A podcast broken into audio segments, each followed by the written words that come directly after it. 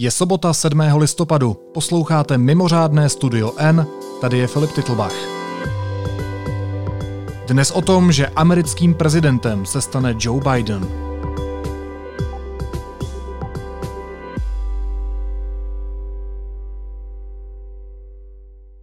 After four long, tense days, we've reached a historic moment in this election. We can now project the winner of the presidential race. CNN projects Joseph R. Biden Jr. is elected the 46th president of the United States, winning the White House and denying President Trump a second term. We're able to make this projection because CNN projects Biden wins Pennsylvania, the former vice president, in his third run for the highest office, pulling off a rare defeat of a sitting commander in chief. Na tuhle chvíli jsme čekali několik dní.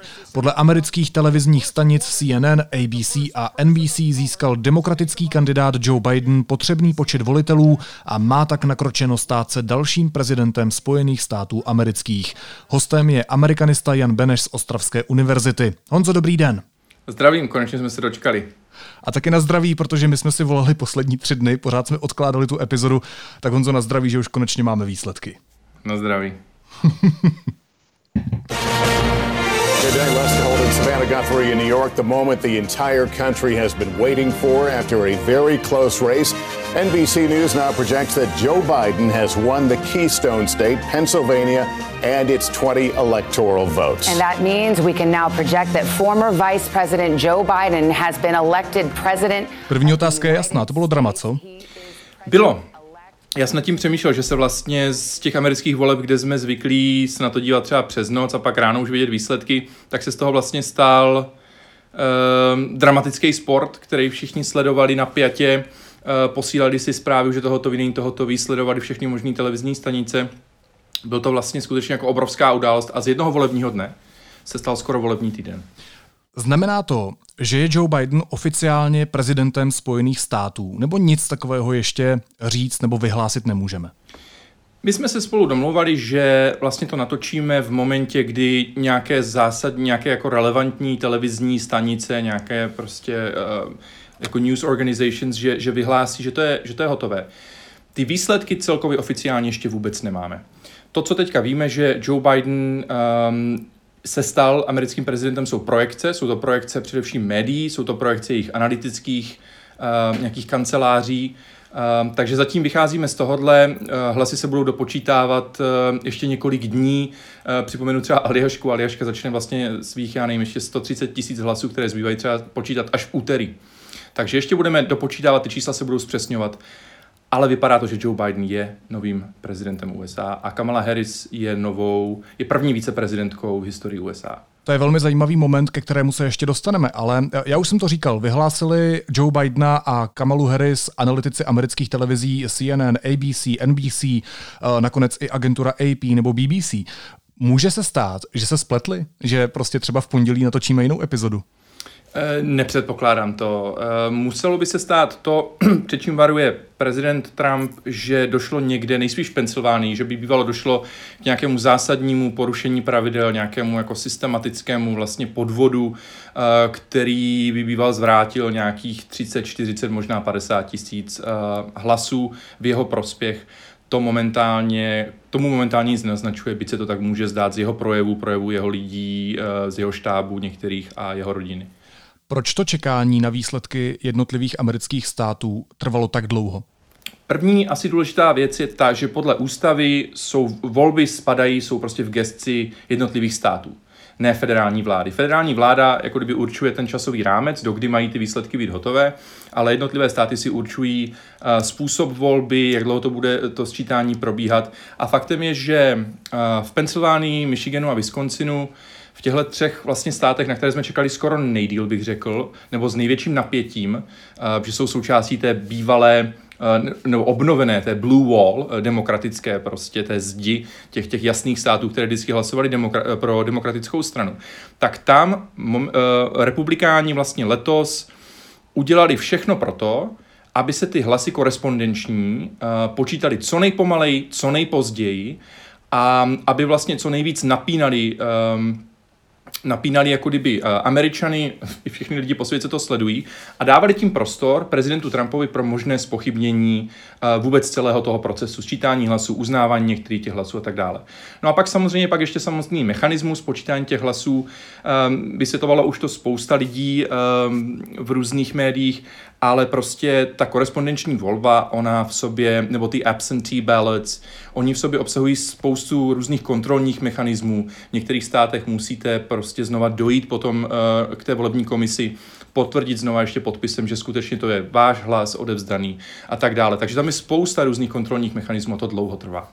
Mm, jaké státy ve výsledku nakonec rozhodly o, o těch volbách? Zjevně eh, jako největší napětí v demokratické straně rozhodně bylo ohledně Pensylvánie a v kombinaci asi s Michiganem a s, eh, s Wisconsinem. Protože ty, kdyby, sta, ty, kdyby uh, Joe Biden nevy, nebýval vyhrál, tak, tak tady dneska se asi bavíme o jiném prezidentovi. Um, Arizona je překvapení, je to jako kdyby bonus. Čekalo se, že Florida možná bude těsnější. Eh, každopádně ty tři státy, vlastně na Pensylvánii to teďka rozhodla, těch 20 eh, volitelských hlasů, to jednoznačně přisklo eh, Joe Bidenovi tu, ten prezidentský mandát. Wisconsin, Michigan, protože tam um, se po roce 2016 vlastně lidé z demokratické strany nejvíc báli o to, jestli budou schopni vůbec ty státy znovu získat. Jestli tu nižší střední třídu, případně vůbec tu pracující třídu běložskou, případně i některé ty černožské komunity, jestli, ne, jestli nestratili na dobro a jestli budou někdy mít kandidáta, který bude schopný tam prezidenta Trumpa vlastně porazit. Takže tam si myslím, že to napětí bylo největší. Uh, Georgia je bonus, um, obrovský. Uh, Florida je zase, myslím si, docela zajímavá ztráta pro demokratickou stranu. Když zmiňujete Georgii, tak uh, tam kvůli těsnému výsledku se budou ty hlasy přepočítávat. Dá se očekávat, že se tak stane ve víc státech? Možná by, uh, já teď přesně, přesně si nepamatuju, jak, uh, jak to momentálně vypadá ve Wisconsinu, eh, tam je to, že pokud je ten rozdíl do 1%, eh, což já si myslel, že dokonce to bude i v Michiganu, ale v Michiganu nakonec Joe Biden vyhrál poměrně přesvědčivě, eh, ta, ale, ale ve Wisconsinu je možné, že k přepočtu ještě dojde, protože tam je ten rozdíl, myslím, do 1%, takže tam je to ze zákona dané, že by měl přepočet proběhnout. V Georgii to bylo do půl procenta, nebo je to do půl procenta, takže tam kandidát může, um, ten, co prohrál, může požádat o přepočet hlasů. Um, nevím, jestli v Arizoně to někdo bude chtít přepočítat, tam, tam nakonec Joe Biden to, to vítězství asi uhájí, to budou desítky tisíc hlasů. Nemyslím si, že někde jinde, a ta Pensylvánie už dneska vlastně taky přes 30 tisíc, takže um, ten přepočet by byl zbytečný. Protože u přepočtu, a naznačoval to i bývalý guvernér um, státu Wisconsin Scott Walker, uh, dost jako vlastně pravicový republikán, docela dost konzervativní člověk a ten naznačoval, že ty přepočty většinou rozhodnou maximálně o stovkách hlasů, že to můžou vychylit na, na, na, opačnou stranu, ale ne pokud se bavíme o desítkách tisíc hlasů. Možná velmi jednoduchá, banální otázka, ale je ten celkový výsledek prezidentských voleb něčím překvapující? Ehm, samozřejmě to obrovskou účastí volební. Ehm, my můžeme, to můžeme vysvětlit spousty, jako kdyby, je tam spousta důvodů, proč se to dělo. Ten asi nejedno, nejednoznačnější je eh, to, že prostě lidé mohli volit korespondenčně.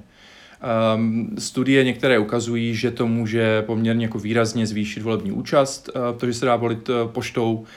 Um, přitáhne to možná i některé uh, jiné uh, voličské skupiny, než by normál, které by normálně třeba jako nešly volit um, osobně.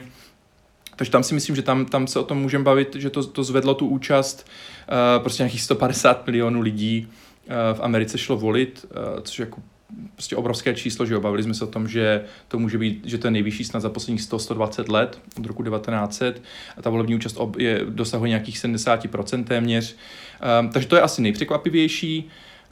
Um, a potom myslím si, že docela jako překvapivé výsledek na Floridě pro Donalda Trumpa a poměrně zásadní ztráta mezi některými hispánskými voliči uh, u Joea Bidena v, v, na té Floridě, respektive pro demokraty.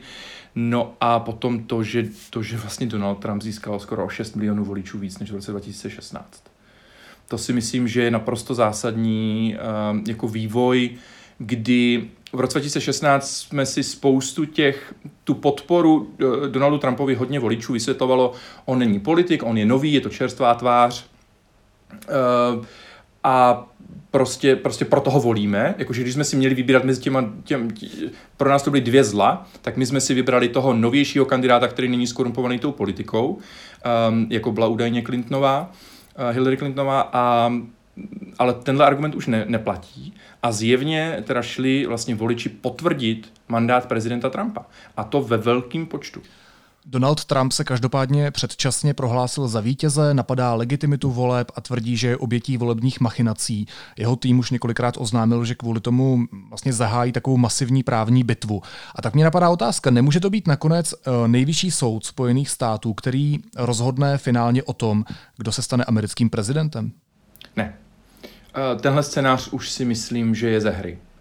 Eh, protože eh, naprosto jako čistě, čistě jako racionálně eh, je to vyloučený z toho důvodu, že u všech těch různých možných soudní, soudních pří nebo napadení voleb, co jsme zatím viděli, a, a bylo jich přes 200 zatím ze strany především Donalda Trumpa a republikánské strany, tak se jednalo o technikálie, jednalo se skutečně o to, že uh, jestli můžou prostě ti dohlížitele na ty volby, jestli můžou jít blíž k těm, k těm lidem, co sčítají ty volby, ty, ty, ty, ty, ty lístky, um, jestli náhodou tam se započetly správné hlasy nebo ne.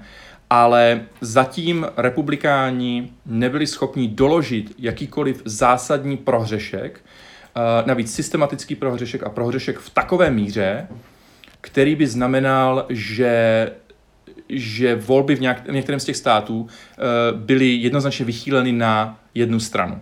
A že by tam došlo k, takové, k, takové, k takovému problému, který by znamenal, že ten stát by se mohl vlastně po přepočtu nebo po vyřešení tím soudem, po nějakém rozsudku, po, pře, po přepočtu přehodit na tu druhou stranu.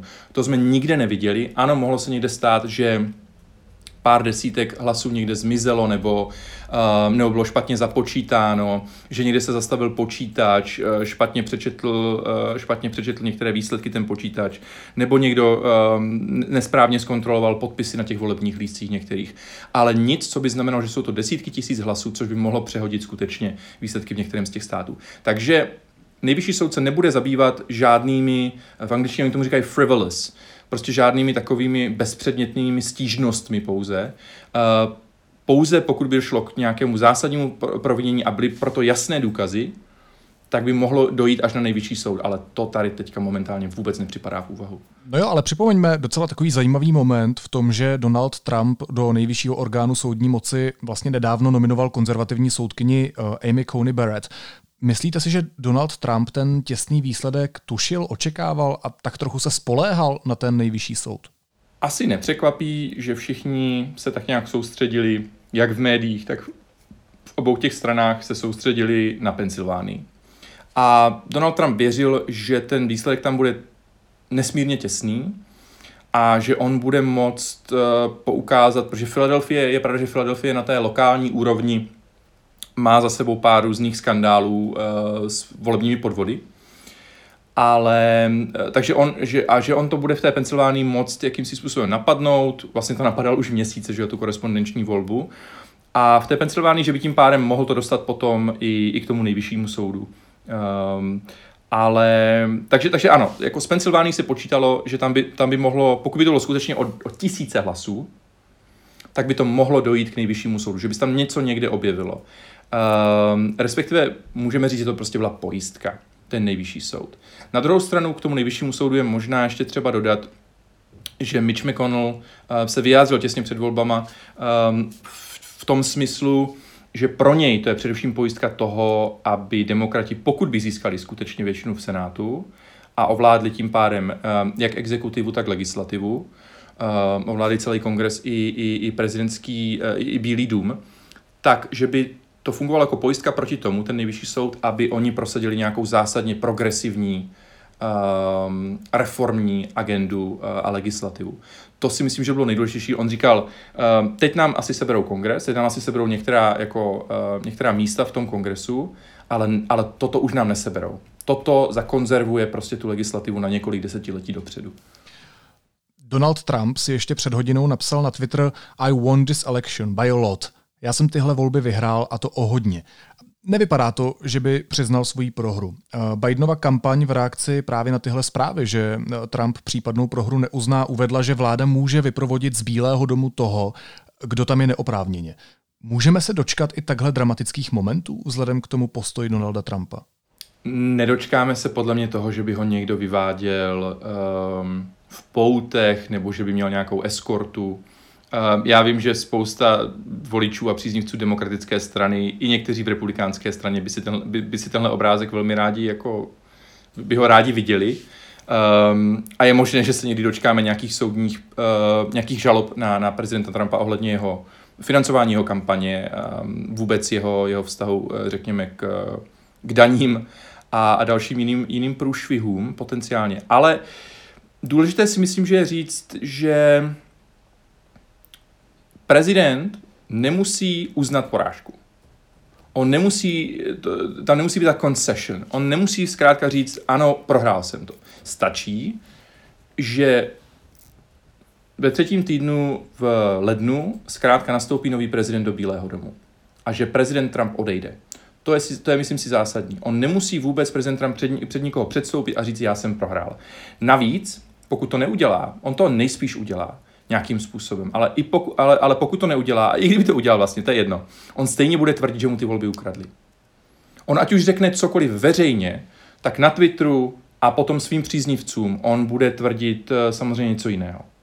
Takže uh, my nemusíme, Joe Biden vůbec nemusí čekat na nic takového, ale na nějaký, na nějaký concession, na nějaké uznání porážky. Na druhou stranu to nepotřebuje, protože prostě byl zvolen a výsledky jsou nejspíš uh, zřejmé a konečné. I easily win Iowa, Indiana, Ohio. Okay, here we are again in the unusual position of not only interrupting the President of the United States, but correcting the President of the United States. And Já jsem předevčírem sledoval tiskovou konferenci Donalda Trumpa a zaujalo mě, že některé televize ten jeho proslov uh, přerušili, stopli a moderátoři vysvětlovali, že prezident Spojených států prostě lže. Well, we're interrupting this because what the President of the United States is saying in large part is absolutely untrue. He began and and and we're not going to allow it to keep going because it's not true. Do toho tady máme sociální síť Twitter, která v posledních dnech skrývá jeden tweet za druhým Donalda Trumpa a přidává k tomu komentáře, ve kterých uvádí vlastně věci na pravou míru. Jak vnímáte to, jak se s těmito problémy vypořádávají americká média a sociální sítě? Myslím si, že americká média zaslouží docela dost kritiky za poslední čtyři roky a za to, jakým řekněme téměř zbabilým způsobem se občas k prezidentu Trumpovi stavili. Um, že ne vždy je zajímavý, že, že, že, že, že to vypnou v momentě, že ho vypnou v momentě, kdy je zřejmé, že už nebude znova prezidentem. A otázka je, kdyby on ty volby, kdyby v nich vedl a vypadalo to, že vyhraje, jestli by udělali to stejné. Protože víme, že prezident Trump zkrátka často fabuluje, často neříká úplně jako pravdivá tvrzení, když budu velmi diplomatický. Washington Post počítal, že to jsou desetitisíce lží za ty čtyři roky. Um, ale, ale jako má, to, má to svoje samozřejmě, má to svoje problémy vypnout jen tak stávajícího prezidenta, a jeho, um, jeho tiskovou konferenci. Na druhou stranu je samozřejmě zřejmé, že na tohle se, na tohle se ty jednotlivá média, ta jednotlivá média připravovala. Že možná ho budou muset utnout, že možná budou muset dovysvětlovat, že zkrátka to, co říká, není pravda. Ale je skutečně jako zajímavá ta dynamika toho, že se to stává, stane eh, nebo děje v době, kdy je zřejmé, že on už nebude dál prezidentem.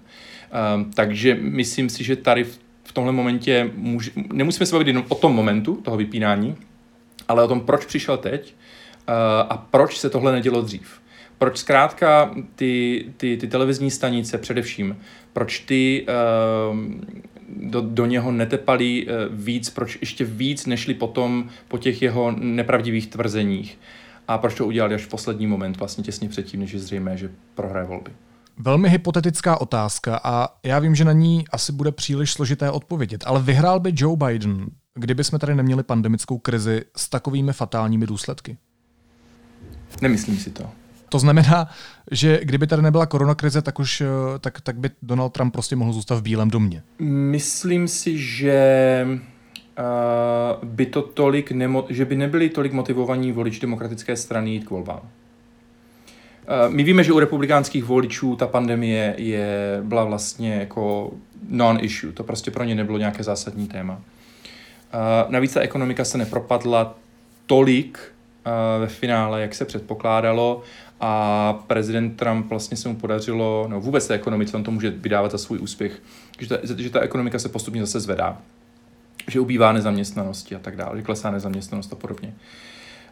Um, takže republikáni ty ta pandemie zase až tak moc netrápila, ale uh, ukazuje se, ukazuje to několik z, jako dosavadních studií, um, že ta pandemie a ty ekonomické dopady té pandemie nejvíc zasáhly velká města, nejvíc zasáhly ty urbání oblasti, urbání populaci, to znamená především Černochy, Hispánce. A to byly ty voličské skupiny, dobře, ne na Floridě možná, ale to byly ty voličské skupiny, které ve velkém šly volit Donalda Trump, uh, pardon, Joea Bidena, šli volit demokratickou stranu a možná by nešli toho 77-letého uh, starého pána volit s takovou chutí a s takovým, řekněme, entuziasmem, Eh, kdyby nebylo té pandemie. Kdyby skutečně on nebyl ta jediná varianta, která, nebo volba, která stojí proti Donaldu Trumpovi a tomu pokračujícímu chaosu, kterému eh, stávající prezident říká řešení pandemie.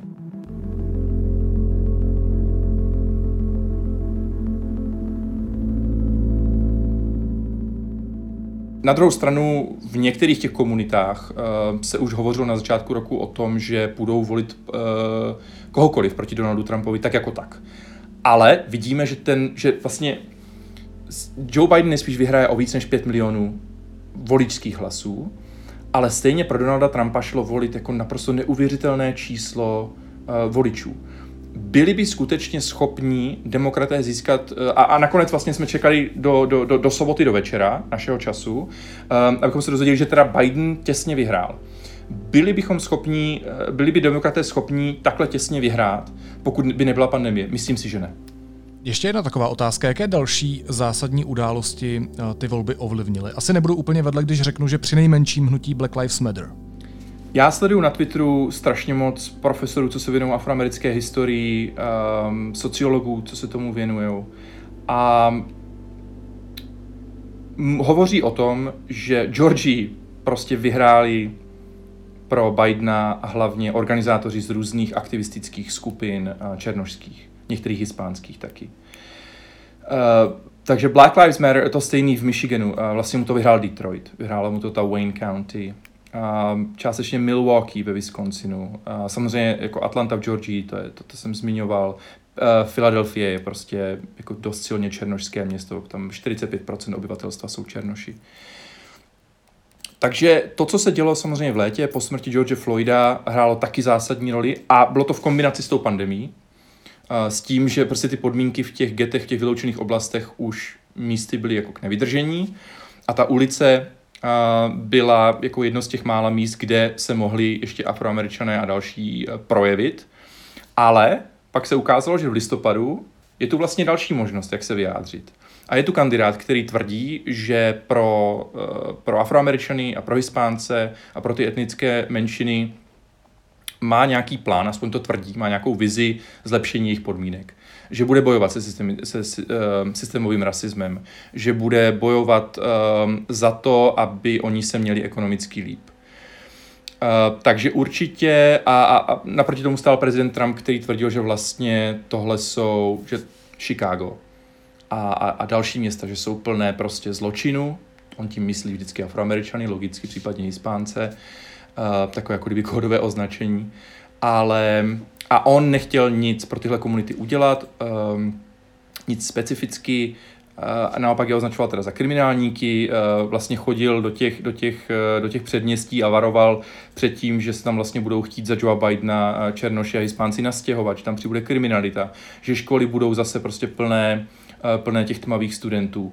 Eh, a to je něco, co prostě ty, tu, tu hispánskou komunitu v některých částech, ale především tu afroamerickou komunitu vybičovalo k tomu, aby šli uh, v značným, ve značným počtu ho prostě volit toho Joe Bidena. Takže určitě Black Lives Matter, ty protesty celkově, Uh, to je něco, co, co určitě pomohlo Joe Bidenovi. Na druhou stranu možná je to ten důvod i proč uh, šlo tolik lidí volit, uh, volit prezidenta Trumpa. Protože chtěli, aby přesně takovýmto věcem dál zamezoval. Aby posílal vojáky do ulice a podobně. Honzo, vy jste zmiňoval eh, v úvodu jméno Kamala Harris, která se stane viceprezidentkou Spojených států. Nakolik je zásadní událostí, že právě dáma a že právě tahle dáma nastoupí do funkce viceprezidentky? Samozřejmě to, když se žena dostane do, navíc žena, která není běložka, dostane do nějaké významné pozice, je to, je to ten, můžeme se bavit o tom, že možná ten glass ceiling, jak se o něm hovoří v angličtině, ten, ten skleněný strop pro ženy, že v něm přibude další prasklina a že to inspiruje další ženy, mladé dívky, ženy, eh, k tomu, aby, aby se odhodlali jít do politiky, aby se odhodlali Um, že to není jenom pro, pro, pro starší bílé muže ta politika v Americe, um, ale je to i pro ně, že, že pro ně to místo v té společnosti je. Ale myslím si, že hro, hrozně důležitá věc je, je, a teď doufám, že to neschytám kritiku, ale pro mě nejzásadnější, že Kamala Harris je prostě neskutečně kvalifikovaná osoba. Tečka. To je prostě žena, která uh, má za sebou jako, jako dost bohatou kariéru, právničky, um, ministrně spravedlnosti v nejlidnatějším státu v USA um, a zároveň i senátorky potom. Takže ona je nesmírně kvalifikovaná na tu pozici a jakýkoliv argument proti tomu, že tam žena nemá co dělat, nebo jakýkoliv sexistický argument ona vlastně může vyvrátit tím, že jako tak najděte někoho kvalifikovanějšího. Jo? Uh, takže je, skvělé, je, je skvělý, že vlastně kdokoliv, kdo by chtěl kritizovat, a můžeme ji kritizovat možná za politické názory, případně za to, co dělala v minulosti, uh, třeba vůči svojí jako af, afroamerické komunitě v některých případech, když rozhodovala uh, jako státní návlatní v Kalifornii. Uh, to se, o tom se samozřejmě můžeme bavit, za to ji můžeme kritizovat. Ale jako taková, tak vidíme, že prostě žena nesmírně kvalifikovaná tu pozici si zaslouží, ona si ji vybojovala a, a dostala ji. Takže uh, je to úplně super. Je to vlastně ze všech pohledů uh, téhle debaty si myslím, že to, že to skvělý a je to nesmírně schopná, schopná prostě paní. Já jsem vlastně úplně nepochopil tu poznámku. Proč byste měl být kritizován za to, že jste zmínili její kvalifikaci? Protože někteří samozřejmě nechtějí řešit, eh, kdo má co mezi nohama, jestli je díky tomu kvalifikovaný nebo není kvalifikovaný. Takže ať už se budeme bavit o tom, jestli je to žena nebo ne, tak je to prostě nesmírně kvalifikovaná osoba. Je skvělý, že je to žena, je skvělý, že je to, je to žena, která není běložka a, a z tohohle pohledu vlastně proti není jediný um, jediný argument uh, pro to, proč by tam neměla být. Jakou Ameriku nový prezident a viceprezidentka převezmou? Co budou muset řešit jako to zásadní téma dnešních Spojených států? Úplně to první téma je samozřejmě vyřešení nebo dostat pod kontrolu pandemii koronaviru, přijít s akčním plánem uh, na obnovu ekonomiky, a potom můžou začít, zač, začít řešit všechny ty ostatní věci. Moment, já, já se omlouvám, že vás přerušuju, ale není to hlavní téma rozdělená Amerika, není to, co teď sledujeme, to znamená protesty po celých Spojených státech kvůli volbám, to, co by vlastně měl Joe Biden a Kamala Harris řešit jako první? Já jsem nad tím přemýšlel, že to zmíš, zmíním jako první, ale ono to možná jde ruku v ruce. Um, Joe Biden nemůže jen tak nějakými proslovy, uh, případně nějakými gesty jen tak tu Ameriku, která je silně rozdělená, uh, spojit.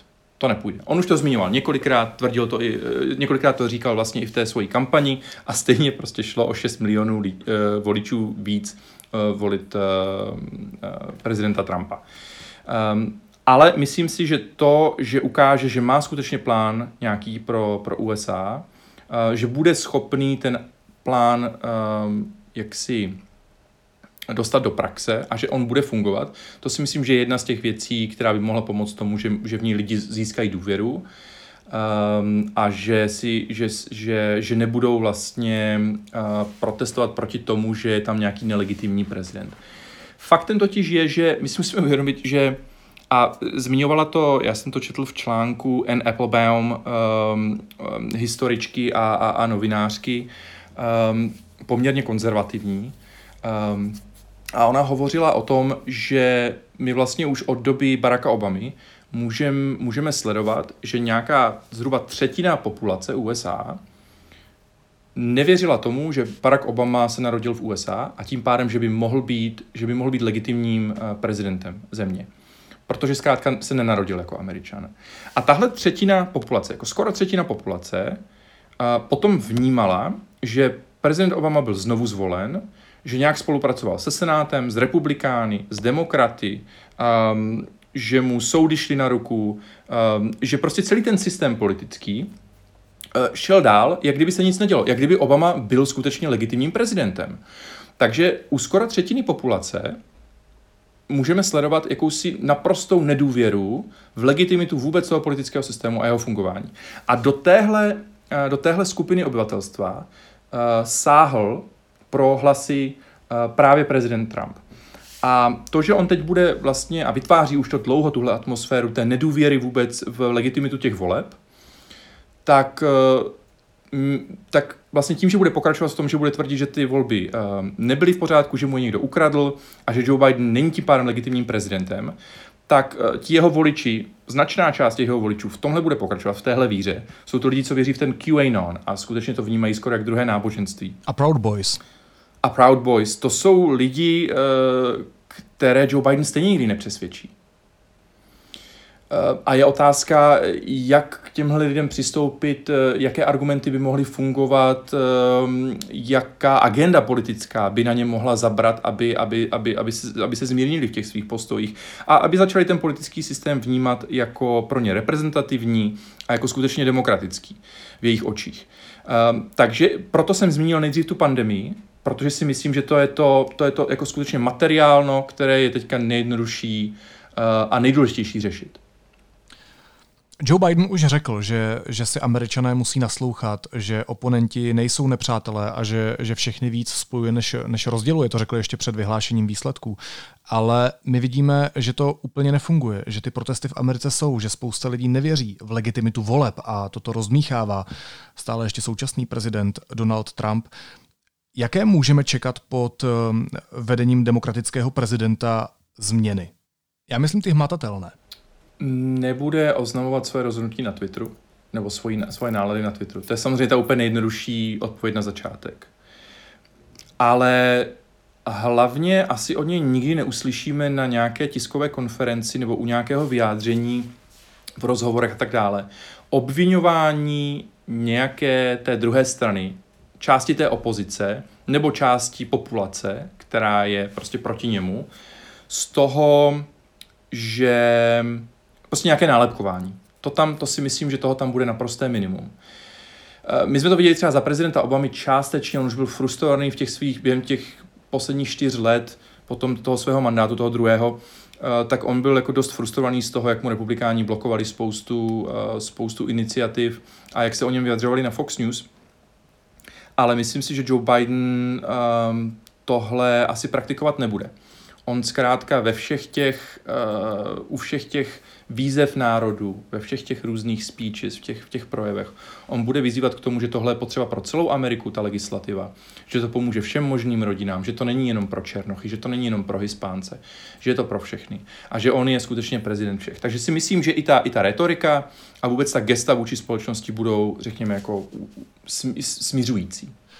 Já to možná řeknu víc explicitně, ale jinými slovy a laicky řečeno tvrdíte, že nastoupí slušnější prezident než ten, který tam byl dodnes a že to bude ta zásadní změna? Já bych nerad, aby slušnost vyzněla jako, jako, jako zásadní politická kvalita. Jo, jako základní politická charakteristika, kterou by lidi měli být.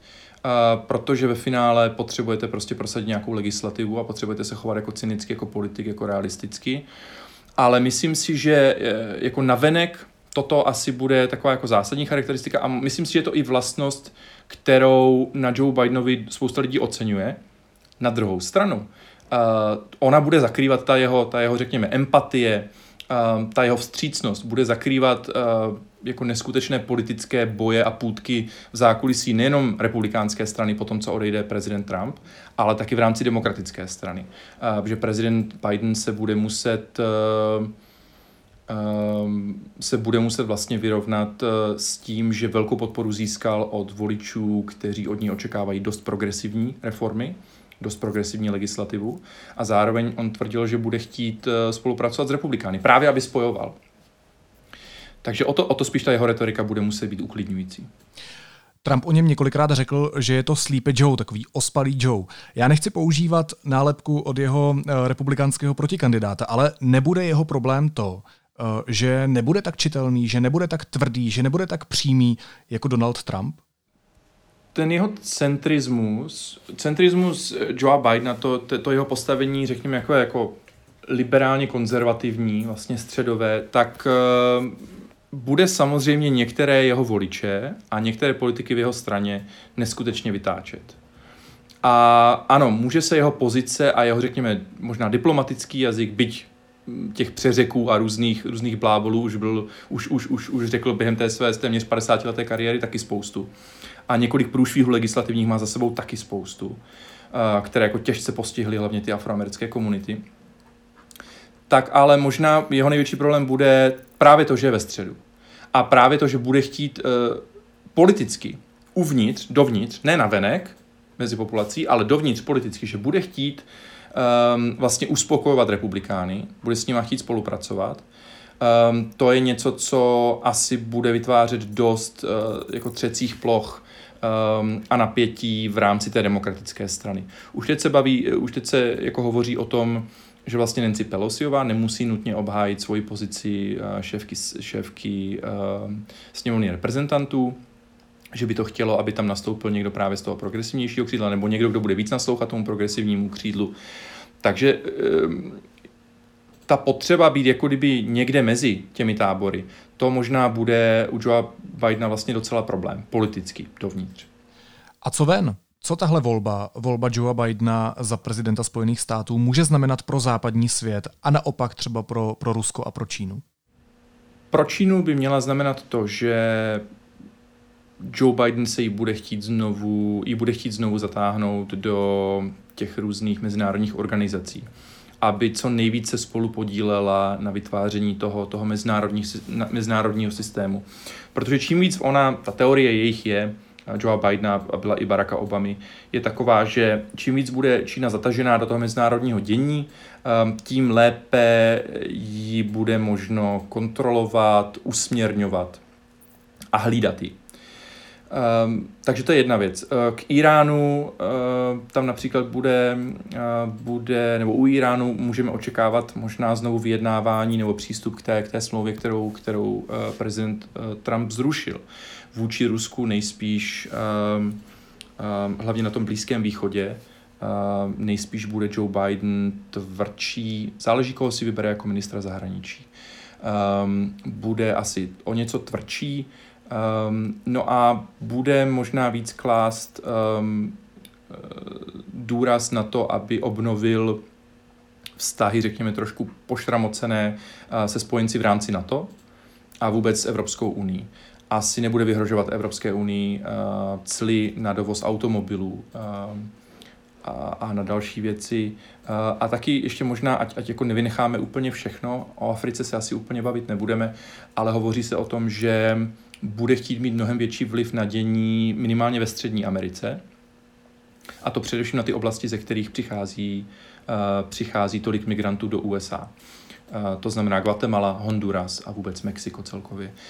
Uh, takže to si myslím, že je taky docela zajímavý aspekt zahraniční politiky budoucího prezidenta Joe Bidena. Na mě nedávno na sociálních sítích vyjelo video, jak Andrej Babiš jak si diplomaticky poklonkoval Donaldu Trumpovi, říkal mu, jak rozumí tomu jeho heslu Make America Great Again a že vlastně to samé prosazuje u nás, čehož jsme svědky.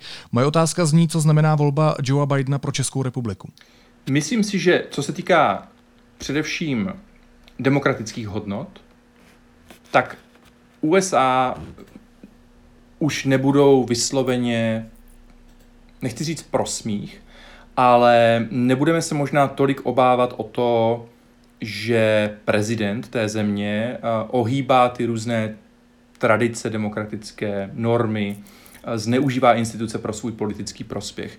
To si myslím, že já vím, že je to docela abstraktní jako, jako možná věc, ale uh, lidi jako Orbán, um, lidi jako Kačinsky, byť, byť USA budou mít nadále jako velmi silné napojení na, na, na Polsko, samozřejmě tam to přátelství bude skutečně jako blízké nadále, tak ale už nebudou se moc, případně někteří, protože považují uh, současného našeho premiéra za, za takovou soft verzi vlastně, vlastně Orbána nebo, nebo, nebo Kačinského, Eh, nebudou se moci jim inspirovat. Nebudou, eh, myslím tím Trumpem, nebudou moci eh, poukazovat na to, že i ta nejsilnější země na světě si vlastně zvolila ekonomického nacionalistu, člověka s poměrně řekněme, i rasistickými názory, nebo, rasist, nebo jako velmi zjednodušeným pohledem na svět, když to tak řeknu. A země hlavně, která možná i co se týká třeba uh, i sexuálních menšin, nejenom, nejenom, uh, nejenom těch, těch etnických menšin, tak prostě už zase půjde najednou příkladem světu a nepůjde příkladem um, tady těm um, tady těm kontroverzním, uh, řekněme, politickým figurám uh, v našem regionu ve střední Evropě. A, takže takhle bych možná, takhle bych možná trošku vyhýbavě odpověděl uh, na tuhle otázku. Možná ještě, Honzo, poslední taková osobní otázka. My tady spolu sedíme v sobotu večer u Skypeu se skleničkou červeného vína jako dvě Saturday Night Divas. Může být po těch čtyřech dnech soustavného sledování výsledků unavený i amerikanista? Jo, já jsem do toho ještě učil, dělal jsem do toho spoustu věcí do práce, mám hrozný sklus kvůli těm volbám uh, ve všem, ale uh, zhrnul bych to asi to, co se dělalo ty poslední tři, čtyři dny, uh, že z začátku, když jsem se probudil a měl jsem jít do české televize, do studia, tak jsem viděl vlastně červenou mapu úplně. A pak to nakonec skončilo tak, že Biden's back, alright. Um, že prostě je, je, je Joe Biden zpátky. A já osobně musím říct, já si neskutečně užívám uh, košile Joe Bidena. Uh, já jsem si dokonce kdysi dávno koupil košili, protože ji měl na sobě Joe Biden. Uh, takže v Americe. Takže uh, já si na tomhle asi budu ujíždět. Nemám vůči němu nějaké zásadní jako extra sympatie, ale vůči jeho, jeho košilím teda jako dost říká amerikanista Jan Beneš z Ostravské univerzity. Honzo, díky moc, že jste se mnou byl poslední čtyři dny v kontaktu a že jste se mnou netrpělivě čekal, abychom mohli natočit tuhle mimořádnou epizodu. Mějte se fajn. Já děkuji za pozvání, mějte se na